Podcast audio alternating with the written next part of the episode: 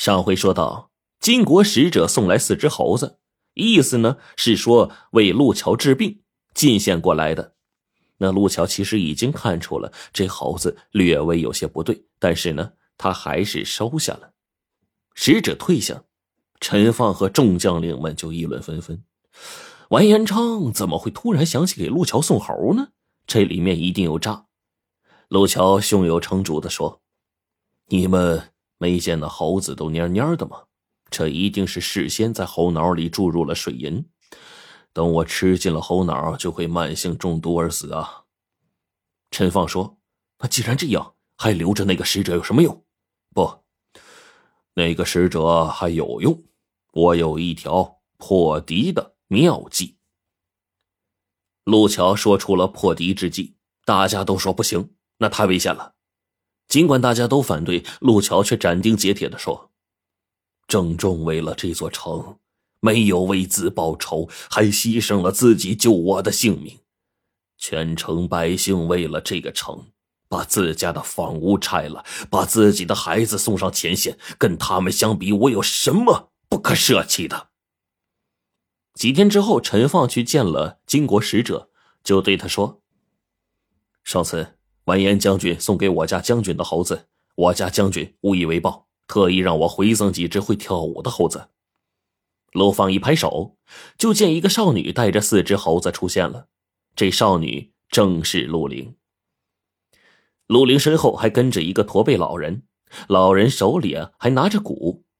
陈放就说：“我家将军不但爱吃猴脑，还爱看猴戏。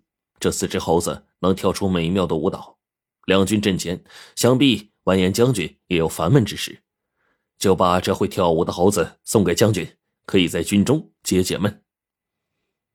使者看到少女和四只猴子，很高兴，又问陈放：“陆将军现在可好？”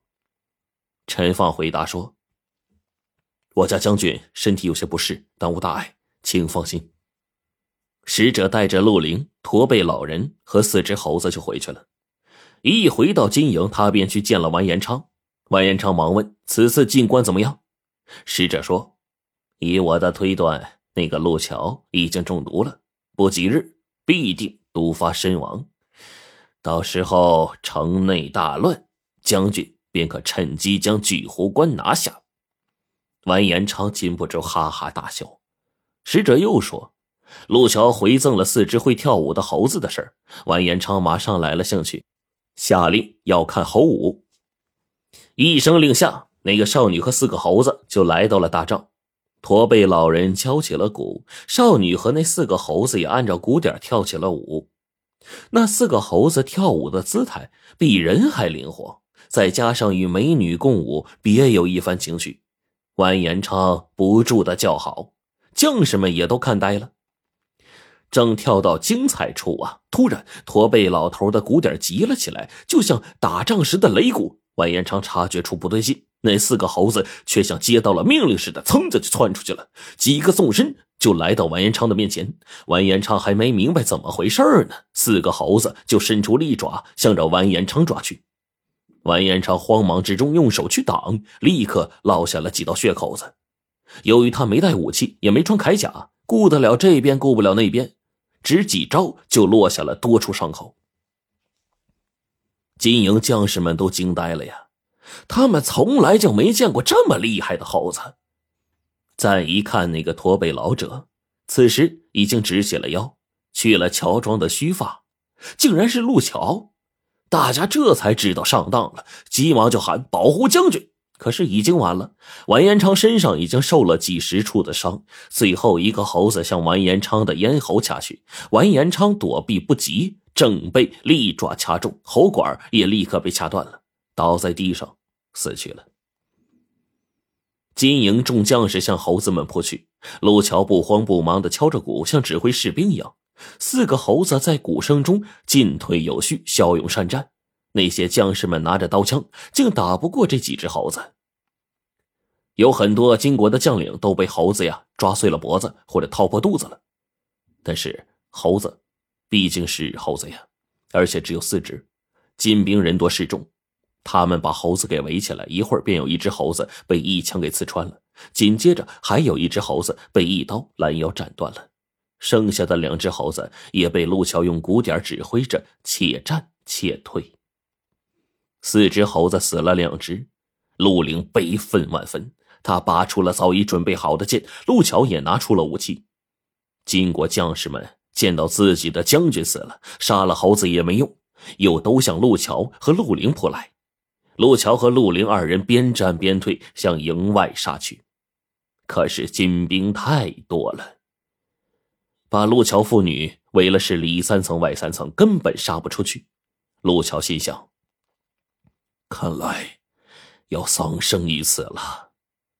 就在这个时候，外面突然响起了一片厮杀之声，有人来报说：“不好，宋军杀过来了！他们像疯了一样，我们挡不住啊！”其实啊。这是陆桥安排好的，只要听到金营里面大乱，就是他们得手了。陈放再带兵杀出城去，将士和百姓们都知道主帅冒死进了金营，都很着急。为了救出陆桥，竟比以往奋勇百倍，以一当十，一齐向金营杀来。以前有完颜昌的时候，金军的士气很强，可是现在主帅已死，剩下的将领谁也指挥不了谁，于是就乱了阵脚，如潮水般的溃逃。这场战争，竟然是被猴子打败的。陆桥父女安然无恙的回来了，那四只猴子却死在了战乱之中。事后，陆桥找到猴子们的尸体，把他们安葬在城外，立了一个坟头，墓碑上刻了几个大字：“一猴冢。”金兵败走不久，朝廷突然来了一道圣旨，免去了陆桥守将的职务，理由是陆桥爱吃猴脑。大宋一向以仁义治天下，怎么能用这种残忍的将军呢？接到圣旨之后，陆桥没有为自己辩白，平静的带着女儿陆凌走了。此后，江湖上多了一对耍猴的妇女，他们领着四只猴子，不但会耍猴戏。还能人猴共舞，走到哪里都是大受欢迎的。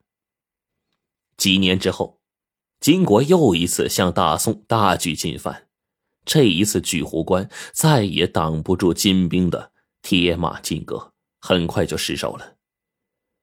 金兵一路南下，直至打到了宋朝的都城汴梁，北宋王朝就寿终正寝了。